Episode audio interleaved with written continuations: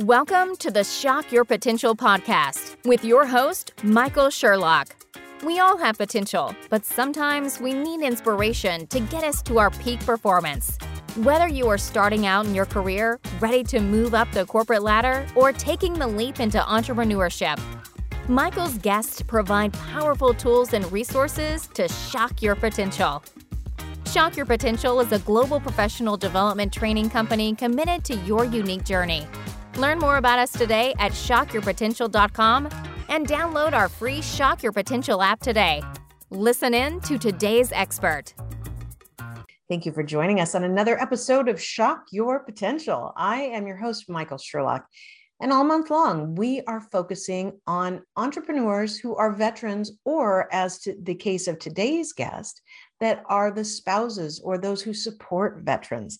And my whole mission with this is to make sure that we're not only aware of what our veterans have done for us, but that we recognize the new places that they have in our society that really can build our societies even stronger based on that background.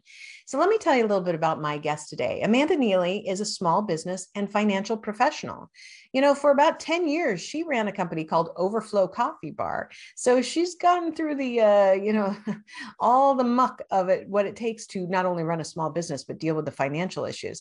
Now, today, she shares her experiential knowledge through her own podcast podcast called Grandma's Wealth Wisdom, which I love, and through developing personalized financial strategies for individuals and couples, and also profitability strategies for businesses. Her goal is to work with people to, as we know, take charge of their cash flow. That's such an important issue. Leverage mm-hmm. their assets and increase their profitability in ways that would make their grandma proud, which I love that as a topic.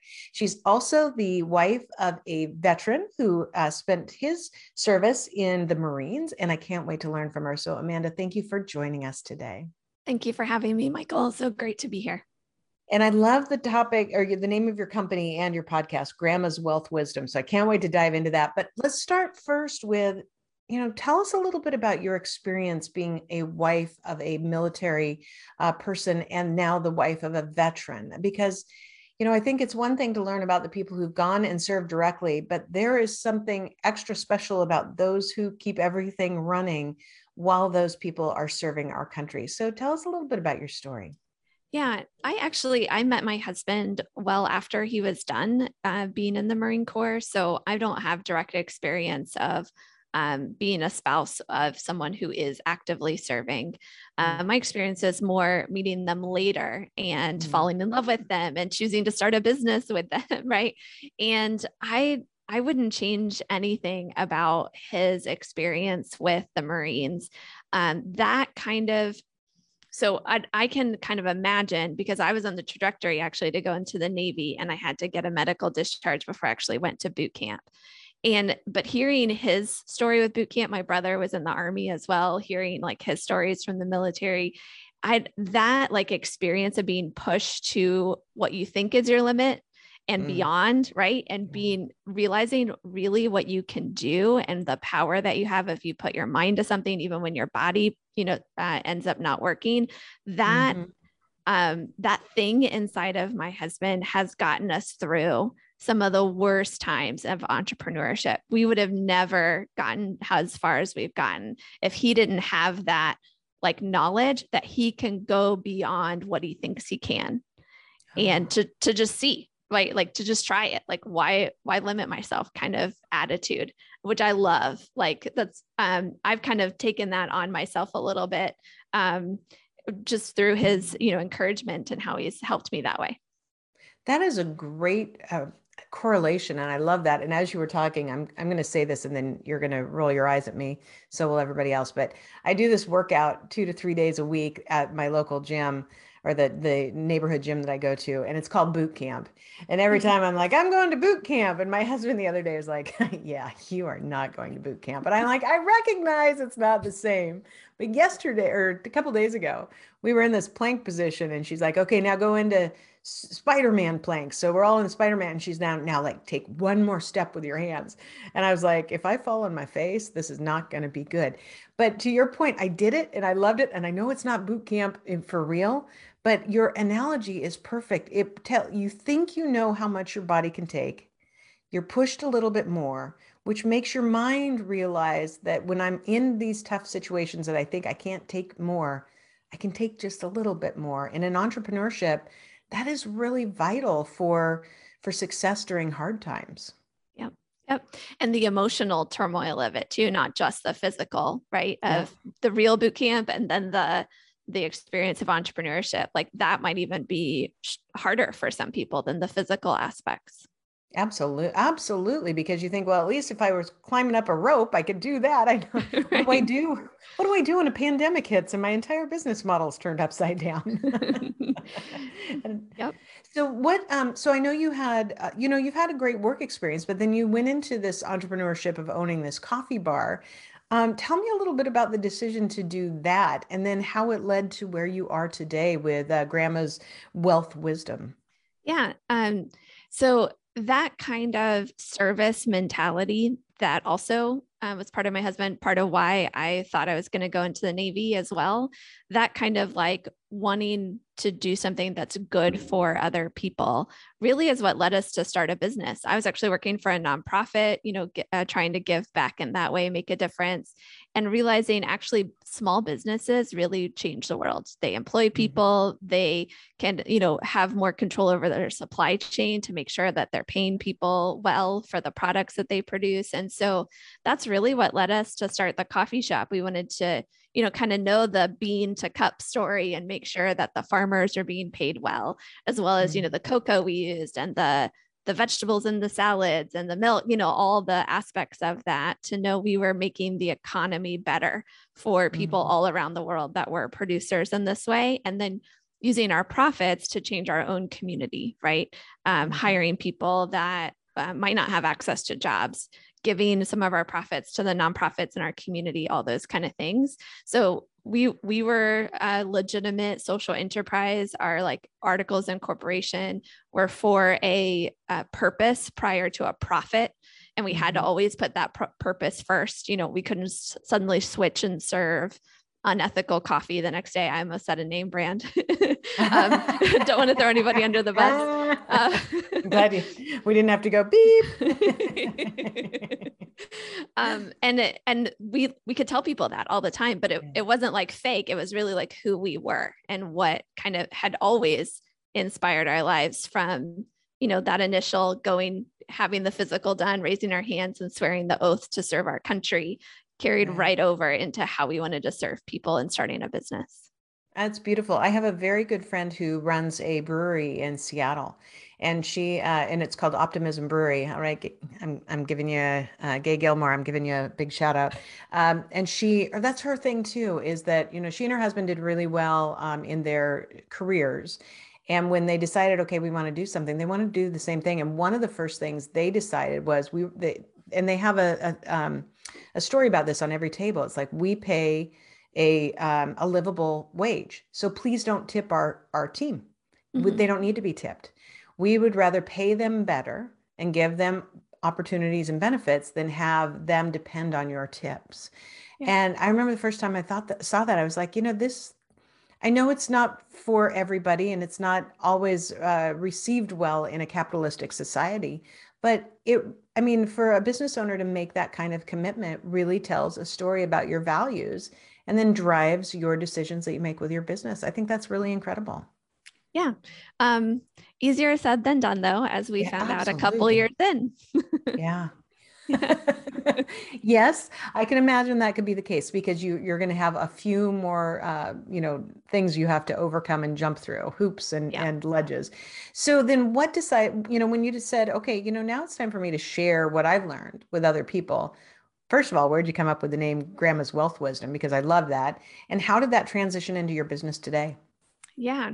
So we were a couple years into the coffee shop when we met a certified financial planner. We were doing some documentary showings, and he chose a documentary about how money really works and showed it as a, a, documentary screening. And when the credits rolled, I was mad that A, he had never told us this before. I, he had tried to tell us we just weren't listening. and B, that we had put ourselves really where we were. And I had woken up in that moment to realize we were on the edge of bankruptcy. We had put others ahead of ourselves so much. We had put service so far ahead right? Paying the coffee farmers a living wage when we weren't making a living wage ourselves. Yes. And so I forced him to sit down with us. Um, a couple years later, we'd paid off our business debt and our student debt, you know, personally, and we had gotten the business to a stable place where it could actually cover our basic living expenses. Mm-hmm. Um, I'd also been introduced to this profit, uh, to this concept called profit first by Mike Michalowicz. And we started, yep. instead of paying ourselves last, we started paying ourselves first. Right. Um, it, it was totally a transformation. It took like four or five years to get there, but we got there. Right. And that's when we found out we were expecting a little one. I was pregnant. And we Thank goodness ex- you figured that out then, not yeah. uh, six years prior. yeah. And partially because we had figured that out, we um, were able to sell the business to a nonprofit who continues that mission. And I was able to even add their own mission to it to be an incubator of small businesses on the south side of Chicago, do some really great stuff. And we were thinking, what's next? We thought, well, if we've we have to continue that being in service to others, being um, a, a, a voice of change.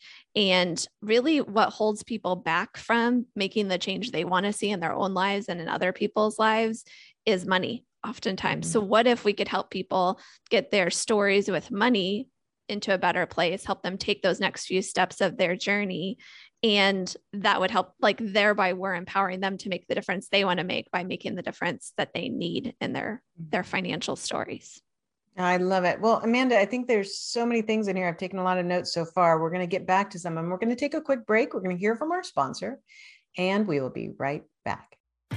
Imagine starting a long journey without a map or even a clear idea of the obstacles ahead. That's exactly what it's like for entrepreneurs who start companies with a lot of passion, but without the financial expertise to grow and scale their businesses and create long term wealth for their families. Find a financial advisor who can help you map a better journey. Wayne Titus shows you how in his book, The Entrepreneur's Guide to Financial Well-Being. With the right advisor at your side, you'll have the freedom to focus on what really matters to you. Get the Entrepreneur's Guide to Financial Wellbeing at Amazon.com and in the virtual bookstore on the Shock Your Potential app. And we are back with Amanda Neely. Um, I, I'm really impressed with you know your story because you tell two stories i mean there's different chapters to this the chapter of you know going into business and really wanting to have it be community focused and support and i you know i want to give everything away we want to make sure everybody's making you know a livable wage your awareness of we're not making a livable wage which as everybody reminded me the first couple of years of my business it's not a business. If it doesn't make money it's a hobby. I was like look i'm building up to something so i'm fine with it but you know we get it. But then to the realization of we have to pay ourselves first because if we're not taken care of and i think that's a really vital point um, for entrepreneurs is that yes most businesses take a couple years before you reach you know if you're lucky some sort of profitability. But along the way if you're not paying yourself you cannot sustain that unless you have you know a boatload of money behind you. And that's an important factor that if you're so caught up in what you're trying to do for your your mission and vision you may lose sight of it or feel like you are going against what you're doing by paying yourself first. And that's a great awareness for you to have like we've got to we have to yep. pay ourselves first or else we're not going to make it that ultimately the mission will just stop because of burnout because you'll have to go do something else to to buy groceries or pay rent or mm-hmm. like um i mean eventually it could come a time where you can't work and then if you've if you don't have anything for yourself how are you going to you know go forward from there Right, absolutely. So tell us a little bit more about what you do specifically today and who you work with and how it makes a difference in their lives. Yeah, we work a lot with entrepreneurs and small business owners who um, often they get to the point where they realize the biggest risk I'm taking financially is with my business, right? I'm mm-hmm. putting all my blood, sweat, and tears into it. I've put my own funds into it. And this is actually risky. It could work out, it could not work out. I could sell, I could not sell, I could, you know, scale and be able to uh, pass off management or not. Like the industry could change. It's actually really risky. And so, with the money that they do have, the profits are starting to pay themselves, the uh, retirement savings that maybe they had from their former career, that kind of thing, they're thinking, I need to make sure this is safe, this is secure. If we're trying to build a diversified portfolio, we can't have 100% at risk. We mm-hmm. want um, we want something safe and secure, but we also don't want to just sitting a savings account doing nothing, right? Because then it's losing money. Uh, rather, you know, it, with inflation, right? right. Uh, we don't want it sitting in the walls of our house because that's not necessarily safe either. Um, right. You know, uh, prices of homes go up and down, and they're looking for what is a safe alternative that's actually going to grow. And turns out grandma has the answer. It's a product that 50% of Americans are using in 1940 that's just kind of gone out of out of like popularity because of some clever marketers in the 1980s. Aha, uh-huh. very good. So grandma may know a thing or two and we just don't yeah. know it. Yeah. so I love it. And um, one of the things I know I want to touch on um, uh, before we're, you know, getting ready to wrap up is I know we talked a little bit before we started taping about you know how yes you're working with small business owners and entrepreneurs but also with veterans and or people that are going into service for the first time um, one of my we kicked off this month with my uh, big my buddy um, Rob Luigi with the DAV with Disabled American Vets, and we constantly talk about how unprepared a lot of people are when they go into the military to understand how to manage their finances. And especially while you're in the military and many of your expenses are covered, you know, preparing ahead of time is a phenomenal opportunity that I think most people don't take advantage of. Can you talk a little bit about how you can help those people specifically to gain control of their money and really make it work for them during those kind of op- times? Yeah. Um, there, every case is you know unique every person their story is unique but maybe i can tell about a couple stories yeah. um, one lady i met she um, was retired from the military officially like receiving a, a military disability income and she had a, a side business on the side um, actually a couple of them. And she was trying to figure out okay i have some of these like this disability income but that's not going to be enough. I've got all these little gigs that are paying me little things. I have to figure out how to do my own saving for the long term right? Mm-hmm. and um, you know, an old TSP account from when she was active duty. That's a thrift savings plan only available mm-hmm. to military people, um, which has some really great offers within it. She just didn't, you know, funds that aren't available to the general public. And mm-hmm. she just wasn't sure what to do. And I, um, a lot of times when you're active military, you can get there are people that are on military bases helping do financial planning and it's really great but afterwards, it's a little harder to know who to talk to and who's going to really understand where I'm, right. I'm, coming from. And to have that connection with the military and with entrepreneurship and multiple sources of income and trying to figure out, well, what, how do I manage all these, you know, different buckets and make sure I'm doing what's best for me was really fun to come alongside her and really put together an, a strategy that's long term and allows her if she wants to invest in her business she can still do that not tying mm-hmm. up her money until she's 59 and a half. Right. Absolutely. Very important because you have to have some liquidity there in order to use exactly. it when you need it. Yep. Um, and then other military people have been really interested in real estate, particularly if they've been um, uh, in the military for many years and they've had mm-hmm. to move a bunch. They might already uh, own some homes that are rental properties, and they're trying mm-hmm. to figure out, okay, now that I'm uh, out of the military, I'm going to find my place to live. What do I do with these other properties? How do I make sure that if I do sell them, I'm not going to have a big tax burden? Right. Or, you know, what do I do with all those kind of things? And that's really fun. I, I love real estate um, and real estate investors to be able to, to figure out some of those big questions and think, do you uh, pay off your mortgage? Do you use it to maybe do some alternate investments or, you know, what do you do with those funds? So those are good questions as well. Yeah. And then, um, you know, even my latest client I was telling you about is leaving for boot camp in a few days, and he's got um, he knows he's going to have this income, but not have a lot of expenses, right? right? Because the military takes care of everything at the beginning there.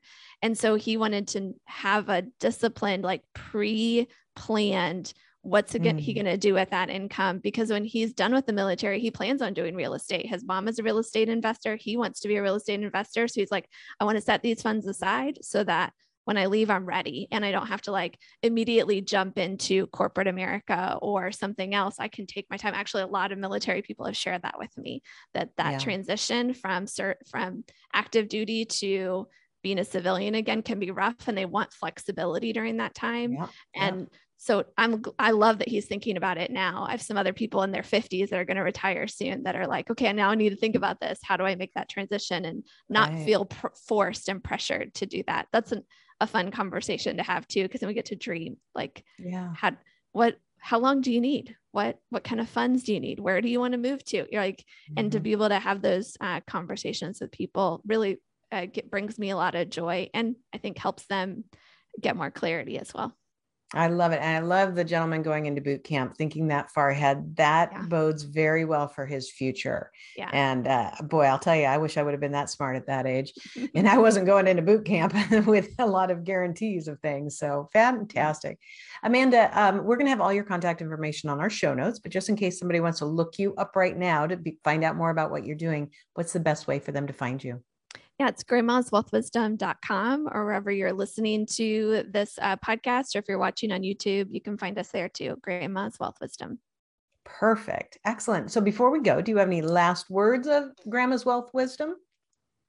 Well, I this um when we think about grandma, we picture like an old woman, you know, uh maybe uh just hanging out, maybe even doing nothing.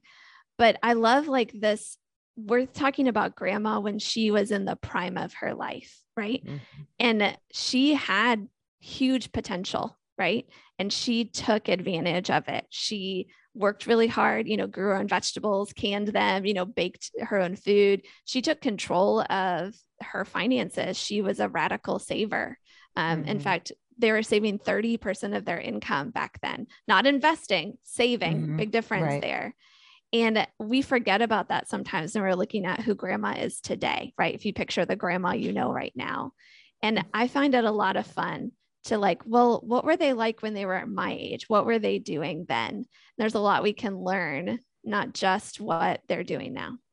I love it. And uh, from one grandma who knows, the the things change over time and decades without a without a doubt amanda thank you so much for sharing grandma's wealth wisdom with us and helping us learn more about your journey as a spouse of a veteran. And uh, and and just being here today to give us some motivation about what we can take control over to make our finances work for us. You've been a great guest. Thank you. Thank you michael. It's great to be here. Thank you for joining us on another episode of the shock your potential podcast. Learn more about us today at shockyourpotential.com, including details on Michael's two best selling books. Tell me more how to ask the right questions and get the most out of your employees and sales mixology, why the most potent sales and customer experiences follow a recipe for success. Make sure to check out our Shock Your Potential app on demand professional training resources to help you excel in your career. And as always, don't forget to subscribe, rate, and like us today.